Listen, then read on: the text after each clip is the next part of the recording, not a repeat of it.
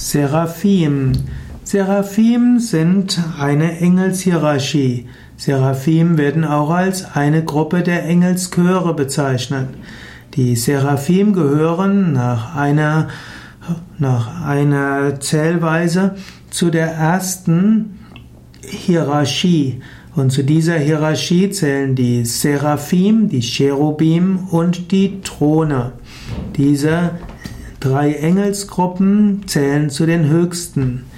Die Seraphim sind die allerhöchsten. Sie halten die engste Bindung an Gott.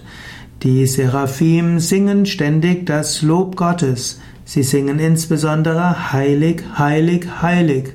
Und mit ihren Gesängen, mit ihren magischen Liedern halten sie die ganze Schöpfung im Gleichgewicht. Seraphim sind reine Lichtwesen und Gedankenwesen. Seraphim heißt eigentlich die Brennenden. Seraphim kann aber auch heißen Schlangenwesen. Ähnlich wie im Indischen gibt es auch Sarpa und Sarba ist auch die Schlange. Die Seraphim stehen aber in Bezug zu den Feuerwesen. Seraphim bringen alles Schöne hervor. Seraphim äh, sind reine Liebe, wahre Liebe. Seraphim gelten als äh, Stützer der spirituellen Entwicklung. Seraphim wollen einen helfen, eins mit Gott zu werden. Seraphim haben typischerweise sechs Flügel.